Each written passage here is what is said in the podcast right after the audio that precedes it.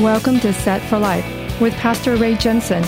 You can find us at setforliferadio.com. Romans 10:9 says that if you confess with your mouth the Lord Jesus and believe in your heart that God has raised him from the dead, you will be saved. So let's listen from God's word, verse by verse, on how we can prepare for the coming of the Lord Messiah Jesus, who died on the cross so that you can be set for life. You're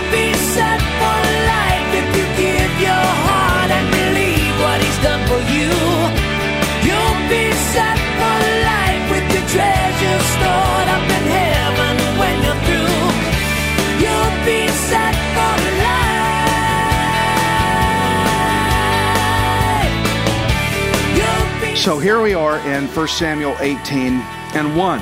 Now, when he had finished speaking to Saul, the soul of Jonathan was knit to the soul of David, and Jonathan loved him as his own soul. Saul took him that day and would not let him go home to his father's house anymore.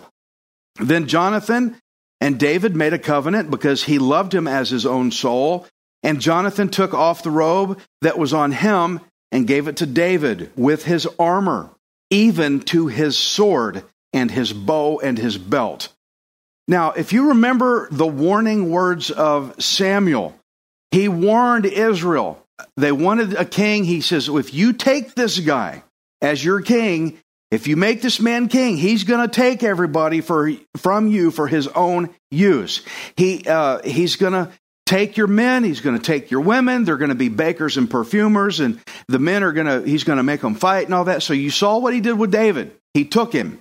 That's just Saul's way of doing things. I want you. I have a reason. I'm taking you. You're mine. And so Saul started doing exactly what Samuel warned him about. He took the valiant men for his army, he took the women, and Saul took who he wanted when he wanted. I'm the king. What are you going to do about it? I'm taking you. This sounds to be a curse. And for many families, it was. Because imagine if the king of some nation come and took your kids and said, they're mine now. Too bad. It sounds like a curse. For many people, it was uh, because Saul disrupted a lot of lives and relationships by taking away people from their routines. But in the case of David, this was God's positioning. You can actually find blessing among curse. It's really hard to do because we tend to look at the curse. This king's taken everybody we got. But in the people he's taking, he also took God's man who was going to be positioned to go right up to the throne. So this was actually a good thing.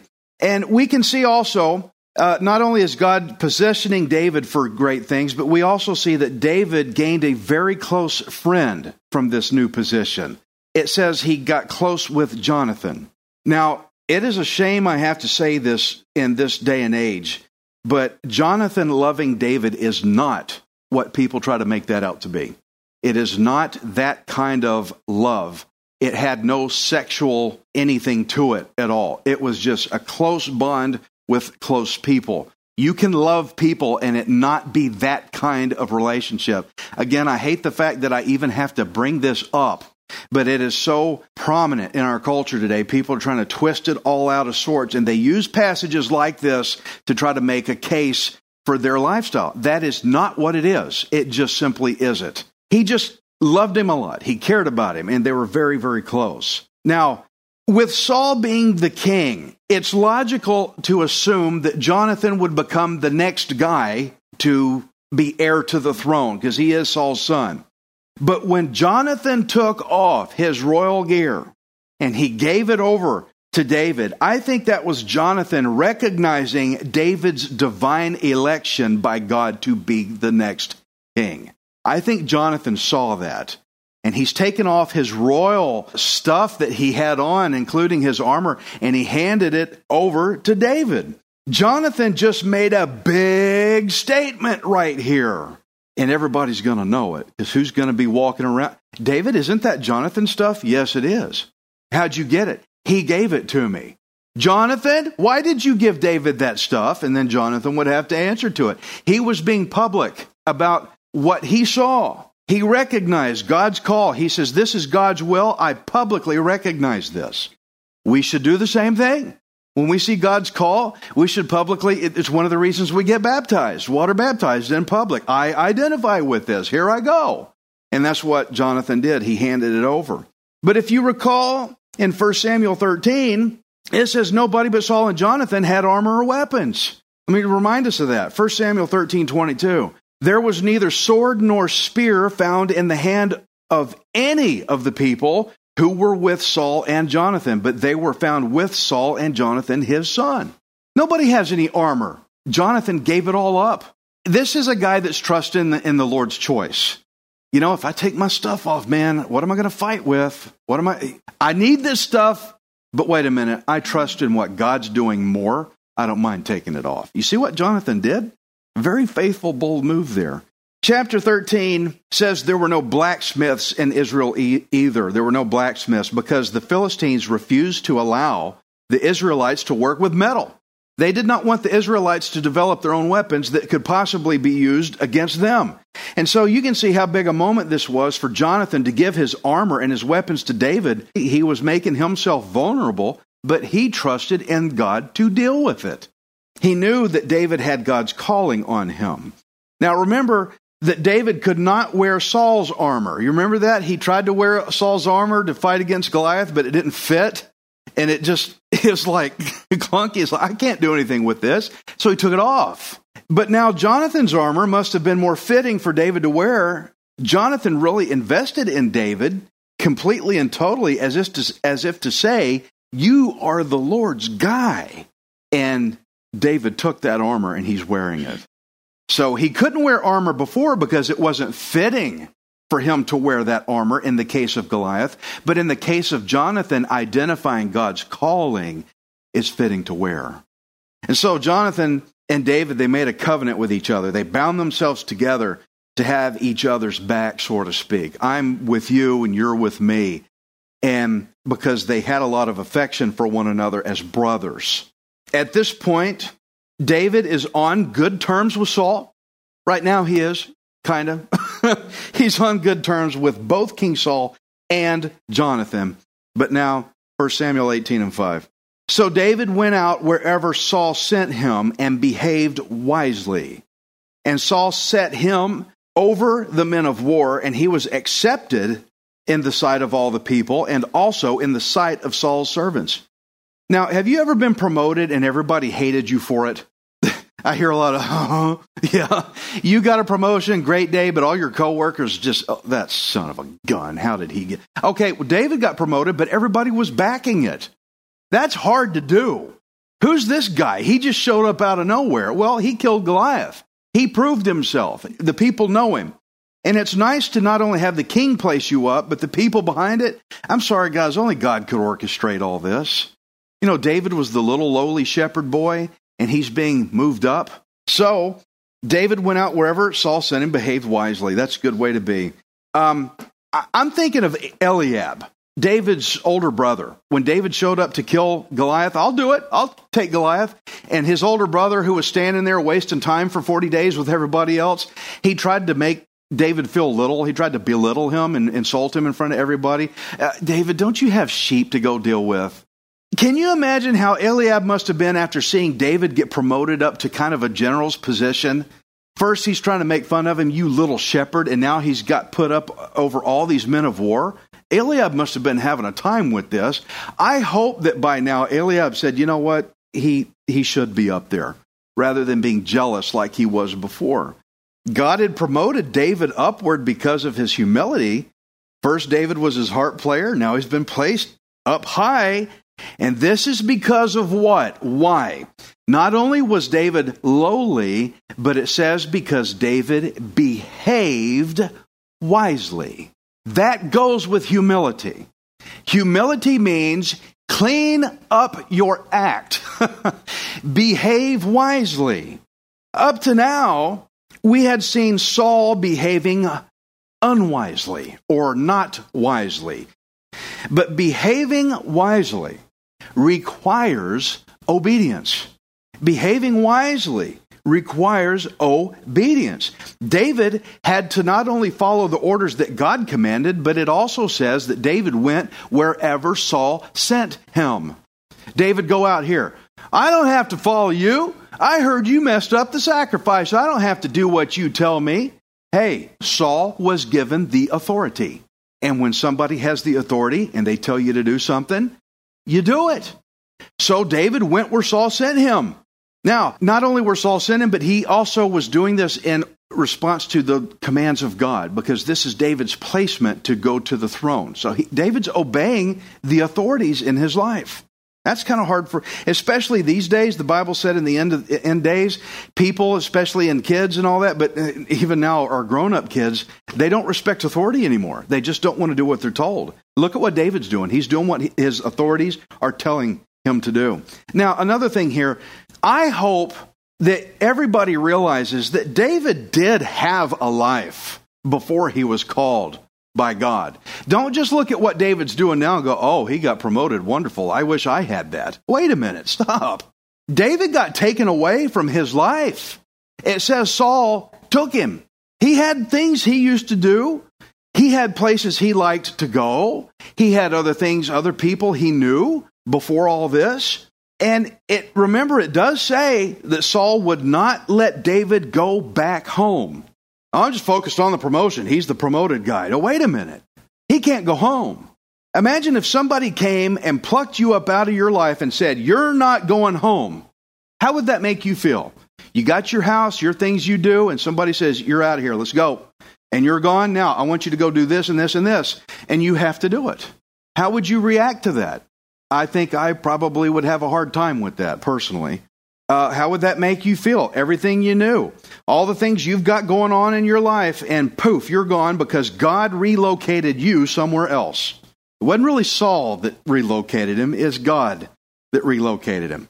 But sometimes people don't recognize when God is positioning them because they want to blame it on the person that gave them the audible order. You're fired.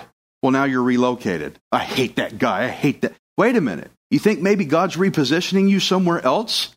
Maybe you wish you were somewhere else. I wish I had a better job than this, or I wish I was somewhere, but you can't. You're stuck there. And so I hate my boss and I hate my coworkers and I hate my job because I don't want to be here. You realize maybe that's God's placement for you for some part of his will? It's easy for us to just read about David's life like he's living in a fishbowl and look at David's life like this. Okay, David went here and he went and did that and he got promoted. Man, I wish that I could have that happen to me. Sounds nice. Wait, really? Do you really wish you could have this? Well, David got promoted, but do you really wish that your promotion had to come through being taken away by someone says, "You serve me now and you're not going back"?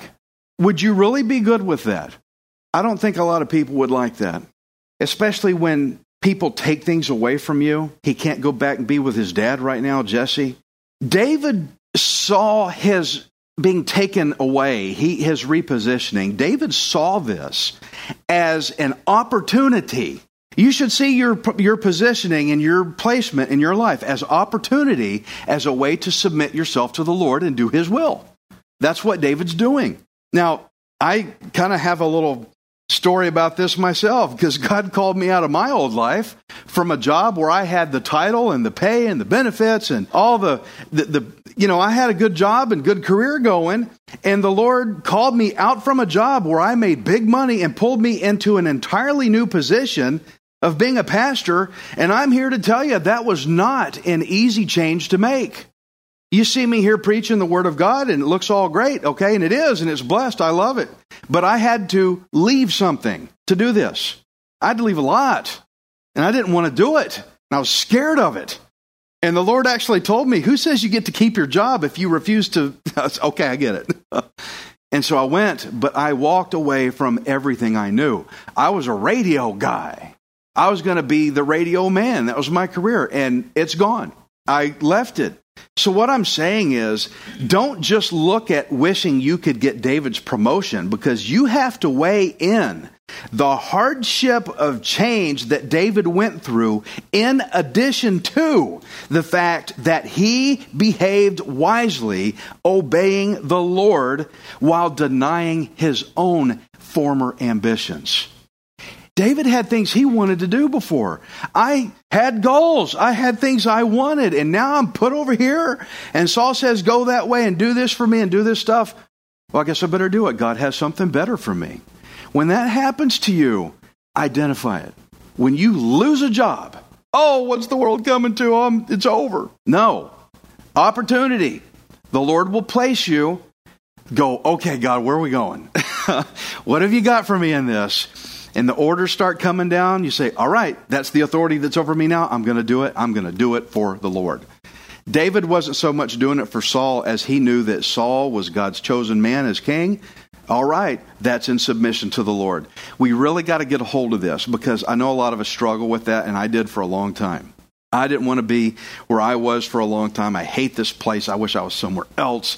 And then when I lost my job, I'm like, oh, why did I lose my job? Like, I wasn't happy no matter what happened. God's placement. God is going to move you, and that's how He does it. You're not at your job to make money. You don't work to make money. You are where you are because God has unbelievers around you that you're supposed to show them Jesus. And when the time is done, you be content with your pay until then. But when the time is done, He'll move you somewhere else, okay? And if you're an unbeliever, you need to recognize the believers who are trying to show you Jesus because they're bearing a lot to be in your presence. David behaved wisely. That's asking a lot for somebody that just got plucked out, but he did it. Could we do that? Behave wisely, obey. This proves that David had been enabled to royal leadership when the Spirit of God came upon him. That's how David could do this behavior, because he had the Spirit of God on him. God is bringing David closer to becoming king of Israel. David's on his way up. Saul's on his way down because he said, I'm taking the kingdom from Saul and I'm going to give it to David. How does he get there? Let's find out. 1 Samuel 18 6. Now it had happened as they were coming home, when David was returning from the slaughter of the Philistine, that the women had come out of all the cities of Israel singing and dancing to meet King Saul with tambourines, with joy, with musical instruments. So the women sang as they danced and said, Saul has slain his thousands and David his ten thousands. Oh, oh, woo! Look out. Verse 8 Then Saul was very angry and the saying displeased him, and he said, They have ascribed to David ten thousands, and to me they have ascribed only thousands. Now what more can he have but the kingdom? So Saul eyed David from that day forward. Saul, you know, dude, man, you were told that the kingdom would be ripped away from you. Samuel told him that. He tore his robe as he turned to walk away from him, and he said, Just like you tore this, the kingdom's been torn from you. It's like, Saul, did, are you so bent on your own ambition that you forgot that you were warned about this? Saul knows it's coming, but it's like he forgot he was told by Samuel himself. Of course, David's going to get the kingdom. You know, it's like you ever go to, you remember the guy on Back to the Future? He had that little, he would knock on your head and go, hello, McFly, anybody home? Think, McFly. And I was thinking, you know, Saul, hello, look at what's going on. Think, man. You were told this. David is going to get the kingdom. And this is what happens to you when you are so bent on self glorification, when it's all about me and what I get and my honor. And people should be ascribing ten thousands to me, not David. I should be better than him. You heard last week, think of others as better than yourself. Saul's got it backwards. He's not humble, he's proud. Selfishness will do this to you. It will make you mega ignorant. David's service caused popularity to rise. And that's what everybody wants for everybody to like them. I want everybody to like me. You ever felt like that and you just felt like you weren't being liked enough? I wish everybody liked me. But David's popularity came with the degradation of his relationship with Saul. It's going to come at cost. You want people to like you? Okay. Somebody's not. And that's just the way it is. If you want people to like you, trouble always comes with it because there's always going to be somebody somewhere that is always going to try to stir the pot. How are you going to measure up when they do? Because often it's going to be somebody close to you. Do you remember when the people originally wanted a king? They said, We want a king to judge us and, and go out before us and fight our battles. That is specifically what they said when they wanted Saul, that will fight our battles. But Saul was about as battle worthless as it gets. He waited 40 days. Nobody's moving against Goliath. They're just standing around. What do we do? This Philistine's out here. I'm too scared. We ain't got anybody. People don't respond to that. They respond to somebody says, I'll do it. And they go out there and does it. And so here's David Saul's not leading, but here's David. He showed up to put everything in gear. When you think about it, David had taken on the leadership tasks that Saul refused to do. You get leaders that get lazy and they stop, people are going to start looking somewhere else. And that's why David's popularity is on the rise because he's doing what the people wanted. Now, you want king- kingdom promotion. I'm talking kingdom of God. If you want God kingdom promotion, Here's, here's some words how to do it submit and serve. Submit and serve. That requires this get low, submit and serve, and you'll get kingdom promotion. You won't get world promotion, you'll get world hostility. Somebody's going to not like you. But who are you here for? Are you here for you and the world, or are you here for God? You want kingdom promotion? Submit, and serve. But if you choose to do your own thing from your, for yourself, it comes with a demotion. It's a really simple equation serve God, promotion, serve yourself, demotion. We can see this playing out right now. You got one guy going down, Saul's going down, David's coming up, two different guys with two different mindsets, heart sets. One's going up, one's going down. It's exactly the way the Bible says. If you seek the honor for yourself, you'll be demoted, but if you put yourself low, you'll be raised. But why was Saul sending David out to battle? Really, Saul kind of facilitated David's praise, didn't he? The people loved him, but Saul sent him out. He, Saul is the one that's causing David to get out there. He has a victory and he comes back and everybody loves him for it. So it's amazing how you just might end up needing the very people you hate. Saul hated David, but he needed him. He needed him to go out and fight, but it was making David more popular, which was making Saul more mad. But he needed David. So I got to send him back out again. But the popularity goes up. Saul's in a spot, man. What do we what do I do? I need him, but I hate him. 1 Samuel 18 and 10. And it happened on the next day that the distressing spirit from God came upon Saul, and he prophesied inside the house. So David played music with his hand, as at other times, but there was a spear in Saul's hand. And Saul cast the spear, for he said, I will pin David to the wall. But David escaped his presence twice. Now Saul was afraid of David because the Lord was with him, but had departed from Saul. Therefore, Saul removed him from his presence and made him his captain over a thousand. And he went out and came in before the people, and David behaved wisely in all his ways, and the Lord was with him. Therefore, when Saul saw that he behaved very wisely, he was afraid of him. But all Israel and Judah loved David because he went out and came in before them.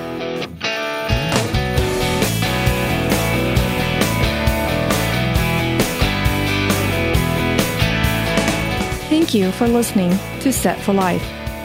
We hope you can join us next time, unless Jesus returns for us first. Set for Life is the radio ministry of Pastor Ray Jensen. We invite you to subscribe to our podcast at setforliferadio.com. Hi, this is Ray Jensen. Thank you for giving me the opportunity to encourage you in God's Word. If the Bible doesn't excite you, then you're not reading it. I want you to remember that you are not worthless, you are priceless. Messiah Jesus died on the cross to redeem you so that you can be set for life. You'll be set for life. You'll have all you need. Just receive with a willing heart. You'll be set for life. You'll be on your way any day you decide to start.